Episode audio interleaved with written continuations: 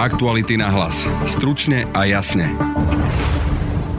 Denník N zverejnil ďalšie Kočnerové správy. Podľa nich sa Marian Kočner spoliehal na Roberta Kaliňáka, že mu pomôže s registráciou jeho politickej strany Cieľ. Kočner sa bal, že Ficová vláda neustojí situáciu po vražde. Žužovej písal, že zachraňuje smer a že sa stretáva s Hranolom, čo je prezývka Roberta Fica, komentuje Marek Vagovič. Potvrdzuje to to, že Marian Kočner naozaj je človek alebo výtvor Smeru, ktorý ho dlhé roky kryl. Marian Kočner sa na ňom spoliehal na túto stranu, na ľudí vo funkciách typu Tibor Gašpard, Robert Kaliňák. Štátne dotácie na volejbal spravuje opakovane odsúdený človek, a to aj za ekonomickú trestnú činnosť, viac povie reportér Martin Turček. Okresný súd Nitra ho v roku 2011 odsúdil až na 6 rokov na tvrdo, neskôr sa však tomuto trestu úplne vyhol. Počúvate podcast Aktuality na hlas, moje meno je Peter Hanák. Denní Gen dnes vydal ďalšiu časť komunikácie Mariana Kočnera zo šifrovanej aplikácie, tentoraz s Alenou Žužovou. V štúdiu je so mnou Marek Vagovič, šéf investigatívy Aktualit, ktorý to bude komentovať. Vítaj Marek. Dobrý deň. Medzi tými správami, ktoré vyšli dnes, je aj to, že Kočner sa spoliehal, že Robert Kaliňák ako minister vnútra mu pomôže zbierať podpisy, alebo teda legalizovať podpisy pod Kočnerovú plánovanú stranu Cieľ. Čo si o tom myslíš? Svedčí to o tom, že Marian Kočner mal podchytených nielen policajtov, prokurátora, sudcov, ale aj vplyvných politikov, to, že mal blízky vzťah s Robertom Kaliňákom je známe už dlhé roky, takisto aj s Janom Počiatkom a s ďalšími politikmi, s Robertom Ficom, ktorý bol jeho sused. Dnes to máme čierne na bielom a predpokladám, že časom budú zverejnené ďalšie detaily, ktorých usvedčujú z toho, že, že veľmi úzko kooperovali rôzne typy obchodov, politických rozhodnutí a podobne. Jednak Kaliňák to doteraz popieral, ja keď som sa s ním rozprával minulý týždeň, tak on sa vlastne tváril, že veď Kočner páchal zločiny za vlády Ivety Radičovej, to mi povedal, a že oni ho vyšetrovali, tie veci, z ktorých je obvinený. Mení toto, táto zverejnená informácia dnešná niečo na tomto pohľade, že môže sa ešte Robert Kaliňák tváriť, že s Kočnerom nič nemá, že sa vlády Smeru Kočnera vyšetrovali? Marian Kočner pácha zločiny už veľmi dlho, pričom je úplne evidentné, že za vlád Smeru, ktorý je pri moci už viac ako 10 rokov, e, mal beztrestnosť. To, že ho začali vyšetrovať niekedy v roku 2017, nebolo vďaka, ale napriek Robertovi Kaliňákovi. E, bolo to vďaka poctivým vyšetrovateľom, prokurátorom a aj novinárom ako Jan Kucia, ktorí odhalovali Kočnerové zločiny. Robert Kaliňák je pochopiteľné, že sa bráni týmto spôsobom, lebo mu zjavne tečie do topánok a táto komunikácia, ktorá vychádza postupne najavo, ho môže nielen politicky, ale v dohľadnom čase e, možno aj trestnoprávne zlikvidovať, lebo nevieme, čo všetko obsahuje, to zistíme zrejme v najbližších dňoch a týždňoch. Akú to má logiku, aby Robert Kaliňák, politik Smeru, pomáhal Marianovi Kočnerovi zakladať stranu, inú politickú stranu? Tam ide skôr o to, že Marian Kočner zrejme nemal dosť podpisov, potrebných myslím 10 tisíc na, na založenie tejto strany, čiže potreboval zrejme aj nejaké falošné podpisy a Robert Kaliňák bol ministrom vnútra, čiže to mohol svojím spôsobom ošetriť, aby tá strana mohla legálne začať fungovať a na to potreboval Roberta Kaliňáka aby, a ministerstvo, aby to posvetilo celý ten podpisový hárok. Rozumiem, ale prečo by mal byť v záujme Roberta Kaliňáka politika strany Smer pomáhať vzniku nejakej inej strany? Lebo Smer po vražde Jana Kuciaka a Martiny Kušnírovej postupne strácal podporu, tie percentá mu klesali, ocitol sa v politicky nezavidenia hodnej situácii a Smer jednoducho potrebuje koaličných partnerov aj do budúcnosti a, preto sa zakladajú rôzne strany, ktoré majú potenciál odčerpávať ako nové strany možno aj z toho iného politického spektra Skrátka potrebujú mať nejaký záložný plán, záložné riešenie a niekoho, s kým by potenciálne mohli vládnuť. V tých prepisoch sa spomína Robert Fico. Marian Kočner tvrdí, že sa rozprával s Robertom Ficom po vražde. Ako vnímaš túto informáciu? Vôbec ma to neprekvapuje, tak okrem toho, že boli susedia v komplexe Bonaparte, to, že tam je nejaký vzťah, ja mám pocit, že v minulosti bola zverejnená informácia, že si týkajú nie je to pre mňa nič nové. Otázka je, že o čom sa bavili, akým spôsobom, či to boli len nezáväzné rozhovory, alebo či riešili nejaký biznis, prípadne nejaké kauzy, trestné stíhania a tak ďalej. Tu si treba ešte počkať. Predpokladám, že Robert Fico také niečo poprie, no ale keďže Marian Kočner si zvykne ľudí, s ktorými sa stretáva, najmä vplyvných ľudí, nahrávať, nejakým spôsobom zaznamenávať, tak je možné, že existuje aj iný typ dôkazového materiálu, ale k hodnoteniu tohto stretnutia, tej komunikácie by som ešte bol opatrný, lebo zatiaľ nepoznáme detailne jej obsah. Čo to hovorí o smere, že Kočner sa spolieha na Kaliňáka a rozpráva sa s Ficom, alebo teda Žužovej hovorí, že sa rozprával s Ficom? Tak potvrdzuje to to, že Marian Kočner naozaj je človek alebo výtvor smeru, ktorý ho dlhé roky kryl. Marian Kočner sa na neho spoliehal na túto stranu, na ľudí vo funkciách typu Tibor Gašpar, Robert Kaliňák a ďalší. A že v tejto atmosfére a takto nastavených pravidlách sa nemusel obávať ničoho, ani v prípade, že by bol objednávateľom vraždy, lebo jednoducho mal ten pocit nedotknutelného a že má vlastne doživotne nejaké politické krytie, alebo minimálne dovtedy, kým je pri, smer pri moci a preto ho všemožne, všemožne podporoval a snažil sa získavať vplyvných ľudí rôznymi službičkami a tak ďalej. Ale smer na toto povie, že predsa realita ukázala, že to tak nebolo, že Kočner nie je beztrestný, lebo sedí v base a, a, a čeli niekoľkým obvineniam z rôznych trestných činov vrátane tej vraždy. Ale v tej base sedí naozaj na, najmä vďaka tomu obrovskému verejnému tlaku, vďaka udalostiam po vražde, vďaka poctivým novinárom, prok, najmä prokurátorom, ale aj vyšetrovateľom, ktorí aj pod tlakom verejnej mienky začali tie prípady postupne riešiť. To smer na tomto nemá žiadnu zásluhu. Dnes vyšla aj iná časť eh, správ medzi Marianom Kočnerom a Alenou Žužovou, ktorá je tiež obvinená z objednávky tej vraždy. Tiež ich zverejnil denník N a ja teraz eh, z nich zacitujem. Eh, napríklad Kočner so, Žužo, so Žužovou sa smiali z tej prvej verzie, že za vraždou má byť talianská mafia. Som zvedavá, jak budú v Taliansku hľadať vraha, písala Žužová Kočnerovi. A neskôr mu napísala, že oproti tomu, čo vychádza najavo, je Kočner strašný trochár. Tlačovky policie, smeru aj opozície boli smiešne. Zároveň si ale v tej komunikácii dávali pozor na to, čo povedia a dohadovali si, že si to povedia v Kočnerovom golfovom areáli v Báči, o ktorom písal aj Jan Kuciak čo podľa teba vyplýva z týchto informácií? Samotná tá komunikácia medzi Kočnerom a Žužovou nič priamo nedokazuje vo vzťahu k vražde, objednávke, vykonaniu a tak ďalej. A nie je to ani rozhodujúci dôkaz. Skôr z toho vyplýva, že jednak boli v úzkom kontakte v tom období pred vraždou aj bezprostredne po nej. To, že hovoria takéto veci, to môže byť aj zámer aby odputali pozornosť. Samozrejme nie sú natoľko hlúpi, aby riešili cez hoci aj šifrovanú aplikáciu detaily objednávky vraždy. Ale zároveň, aj keď tam zatiaľ nie je nejaký rozhodujúci alebo priamy dôkaz v tejto ich komunikácii, že boli na tom spolu dohodnutí, že to spolu celé zorganizovali, to môže poslúžiť napríklad v kombinácii s výpovedou Zoltána Andruškova, ktorý hovorí o určitých detailoch tej objednávky, kedy, kto sa s kým stretol, kedy Žužova išla za vykonávateľmi, kedy išla pre peniaze Kočnerovi a celý vlastne ten sled udalostí a keď sa to porovná s tou komunikáciou Kočnera so Žužovou, tak tam môžu sedieť tie časy, dohodnuté stretnutia tam a tam.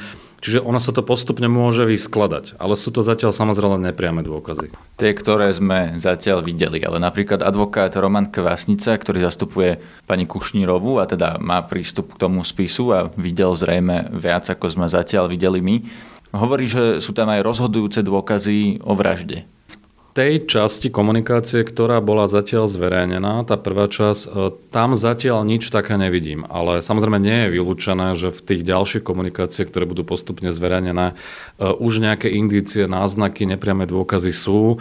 Nevideli sme zatiaľ celú tú komunikáciu, pán Kvasnica zrejme videl viac.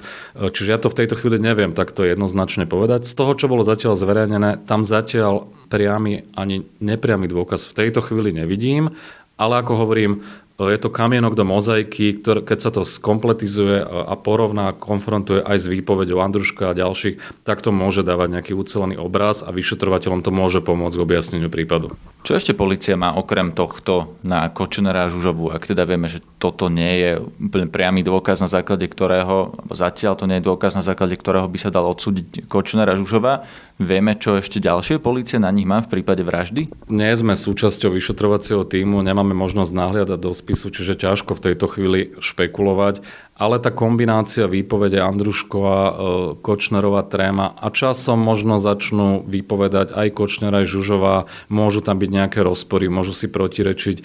Treba si uvedomiť, že celá tá komunikácia je veľmi podľa všetko veľmi obsiahla a nikto nie je taký genius, aby dokázal neviem koľko x strán komunikácie kombinovaním rôznych e, vecí vysvetliť podľa mňa úplne presvedčivo. Ja si myslím, že Marian Kočner aj Alena Žužová sa v tejto chvíli dostávajú pod obrovský tlak a, a pod tým tlakom sa môže skôr asi Alena Žužová možno zlomiť, niečo priznať, môže si protirečiť. Ja si myslím, že toto je zlom v tom vyšetrovaní, aj keď to zatiaľ nie je priamy dôkaz a môže priniesť e, uspokojivé výsledky. Dnes vyšla ešte jedna informácia a to, že Alenu Žužovú a skupinu okolo nej, teda Zoltana Andruško a Tomáša Saba a Miroslava Marčeka, obvinili aj z prípravy vražd Daniela Lipšica, Maroša Žilinku a Petra Šufliarského. Čo hovoríš na toto? V kontexte toho, čo vieme v posledných týždňoch a mesiacoch, to nie je až také prekvapivé a dokresluje to obludnosť celého toho sveta Mariana Kočnera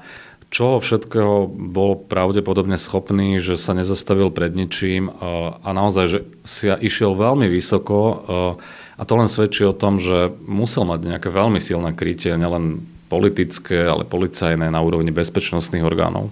To bol šéf investigatívy Aktualit Marek Vagovič. Roberta Kaliňáka som sa na Mariana Kočnera pýtal minulý týždeň v podcaste, ktorý vygooglite pod názvom Všetci skončíme v base, písal Kočner Bederovi.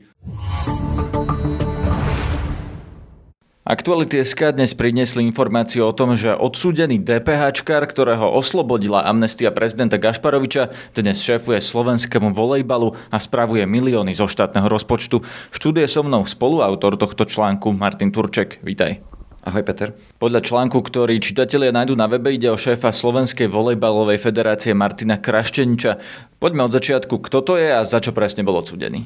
Ide o súčasného šéfa volejbalovej federácie, ktorý je nitrianským podnikateľom. V minulosti bol aj majiteľom a prezidentom nitrianského volejbalového klubu, predtým ako postúpil v podstate vyššie e, na tento svoj post. A v minulosti bol odsúdený za daňové podvody.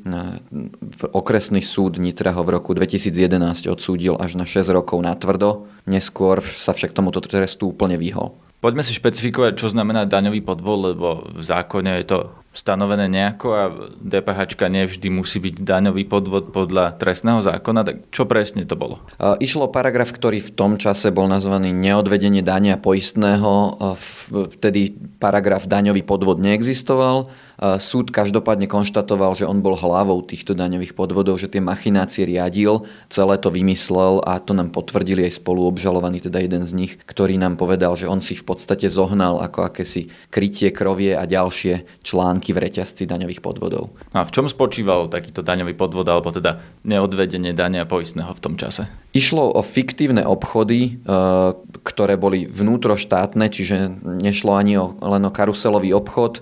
Jednoducho tri spoločnosti si medzi sebou posunuli neexistujúci tovar, išlo prieduchové filtre za 65 miliónov korún a sám Kraščeničov spoluobžalovaný tieto podvody nazval, takže boli také jednoduché, že ich nazval nadrzovku doslova. Tým, že si tieto firmy posunuli fiktívny tovar, jedna z nich neodviedla daň, ale tá ďalšia na konci si pýtala e, vratku v prepočte cez 200 tisíc eur. Tieto vratky firmy dostali, e, peniaze si rozdelili, nikdy ich nevrátili naspäť do štátneho rozpočtu. Prečo ich nikdy nevrátili? To znamená, že on na tom reálne zarobil, na tom daňovom podvode a napriek tomu, že bol odsúdený, tak nemusel tie peniaze vrátiť? Podľa všetkého áno, firmy, ktoré tieto podvody robili, už sú momentálne zrušené.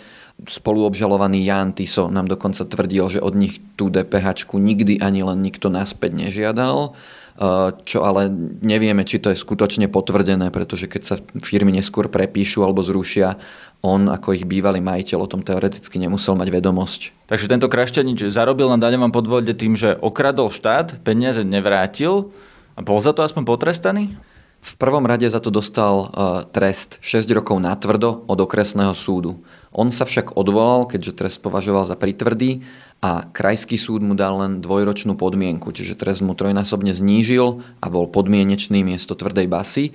V tomto mal veľké šťastie, pretože uh, udelil prezident Gašparovič amnestiu na všetky podmienečné tresty. A predtým, ako proti tomuto podmienečnému trestu stihol protestovať generálny prokurátor a stihol o ňom rozhodnúť najvyšší súd, tak sa mu zahladil celý tento podmienečný trest a najvyšší súd nemohol rozhodovať ani len o dovolaní generálneho prokurátora, ktorý tvrdí, že krajský súd porušil zákon v prospech Kraščeniča. Zahladil sa mu preto, že Ivan Gašparovič ako prezident to amnestoval. Áno, on amnestoval všetky podmienečné tresty udelené pred dátumom udelenia amnestie to už bolo rok potom, ako bol Kraščenič na tú podmienku odsúdený. Čiže paradoxne, keby najvyšší súd rozhodoval do roka od podania dovolania generálnym prokurátorom, stále mohol meritorne rozhodnúť o, o tom, či ten trest je naozaj e, porušením zákona a mohol zrušiť ten rozsudok ale keďže najvyšší súd si dal na čas, rozhodoval až po amnestii, tak už zrazu rozhodoval o zahladenom treste a nemal ako rozhodovať. Takže vlastne Kraščenič nebol potrestaný v skutočnosti, alebo teda bol potrestaný len tou ročnou podmienkou, ktorá mu ale zmizla zo, z toho výpisu z trestného registra, pretože Kašparovič udelil amnestiu. Presne tak. Rozhodnutia konštatujú, že sa na Kraščeniča hladí, ako by nebol odsúdený ale v odpise z registra trestov sa tieto zmienky nachádzajú. Čiže on stále bol právoplatne odsúdený, ale áno, trestu sa vyhol, pretože bol amnestovaný. Z rôznych pracovných porad, ktoré sme o tejto téme mali, vieme, že ste Krašteniča v redakcii nazývali Nitrianský bašternák. Je na to nejaký dôvod, v čom sa podobá Bašternákovi? No, veľmi podobné sú tie daňové machinácie, ktoré sa robili na fiktívnych obchodoch, čiže nie z nejakých reálnych transakcií. Obaja majú spoločné to, že sa trestu vyhli a boli nejakými ctihodnými podnikateľmi, až kým o nich nezačali informovať médiá. Ale s Bašternákom má spoločné aj konexie. Má napríklad fotku s nočnými vlkmi, na ktorej sa nachádza aj Kaliňákov kamarát pán Hambálek, ktorý podnikal s Petrom Bašternákom Prekvapivé je, že tá fotka je asi z pred mesiaca, kedy, čiže už dávno potom, ako sa informovalo o nočných vlkoch a ich zvláštnej základni plnej tankov ako o bezpečnostnej hrozbe na Slovensku. A podobne vyzerá aj ich arogancia pri dopravných priestupkoch, kým Bašternakov Veyron je odfotený po Bratislave s papučami, parkujúci na neuveriteľných miestach, tak Kraščenič opakovane, myslím, že viac ako dvakrát šoferoval bez vodičáku, za čo, čo patrične riešili potom aj súdy. Takže bol vlastne odsúdený už aj za iné veci predtým? Ten daňový podvod to nebol jeho jediná kriminálna kauza? Jeden z týchto prehreškov sa riešil práve v súvislosti s týmto daňovým podvodom, pretože práve keď ho polícia zobrala za ten daňový podvod, tak šoferoval auto, ktoré šoferovať nemal. Čiže k daňovým podvodom sa mu pridal ďalší paragraf, ktorý bol marenie rozhodnutia súdu o tom, že nemôže šoferovať, ale keďže sa o tom rozhodovalo spoločne aj o daňovom podvode, aj o marení rozhodnutia súdu, teda s tým šof- o tom šoferovaní, tak obidve tieto veci mu boli amnestované a obe tieto veci boli zahladené. To bol kolega Martin Turček. Počúvajte nás aj zajtra. Chystáme aj mimoriadný podcast k našim zisteniam z Kočnerovej trémy. Máte sa na čo tešiť. Nájdete nás na Spotify a v podcastových aplikáciách, na facebookovej stránke podcasty Aktuality.sk, na Instagrame Aktuality na hlas a hlavne na našej novej stránke Aktuality.sk lomka podcasty. Na dnešnej relácii spolupracovali Marek Vagovič, Peter Pardy a Martin Turček. Zdraví vás Peter Hanák. Aktuality na hlas. Stručne a jasne.